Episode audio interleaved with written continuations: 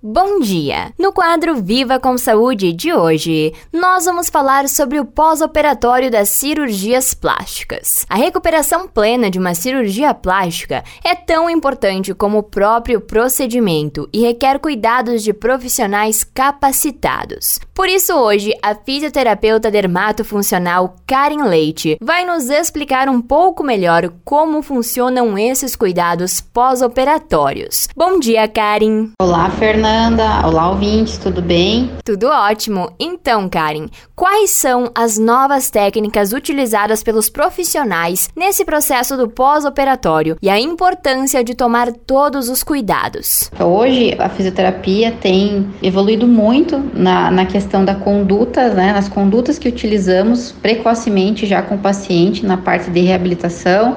Antigamente nós usávamos uh, sessões de drenagens a todos os dias, o paciente vinha muito mais inchado, com edemas, com roxos, né, que são as equimoses, era um paciente que sentia muito mais dor.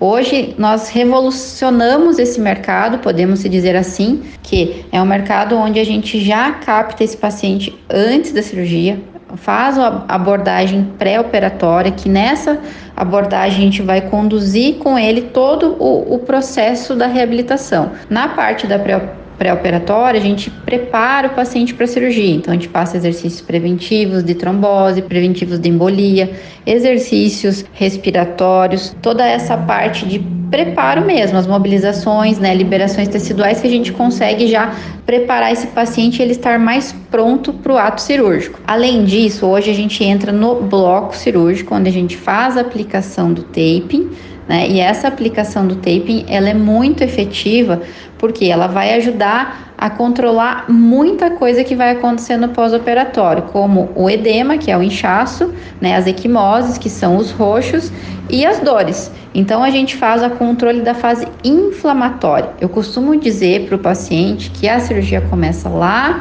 É, na, no bloco cirúrgico, mas a gente que vai acabar lapidando e transformando esse sonho dele. E quanto mais nós estivermos próximos desse paciente, tanto na abordagem pré-operatória, no intraoperatório, como no pós, a gente vai ter uma reabilitação muito mais efetiva e de qualidade. Hoje, praticamente entre vinte a trinta dias a gente consegue ter uma reabilitação mais efetiva, né? O paciente já volta para suas atividades, claro que tem limitações, tem algumas restrições, mas tudo muito bem orientado, tudo numa, numa conduta, né, fisioterapêutica muito bem abordada com esse paciente, e a nossa linguagem é assim, sempre muito aberta com o paciente, de que uma, vai ser uma reabilitação segura, a gente vai poder proporcionar para ele com efetividade dentro da fisioterapia, né, exercícios cinesioterapêuticos, as mobilizações, a própria terapia manual, a fotobiomodulação, vai prover para o paciente uma reabilitação estética e funcional, trazendo a lapidação desse sonho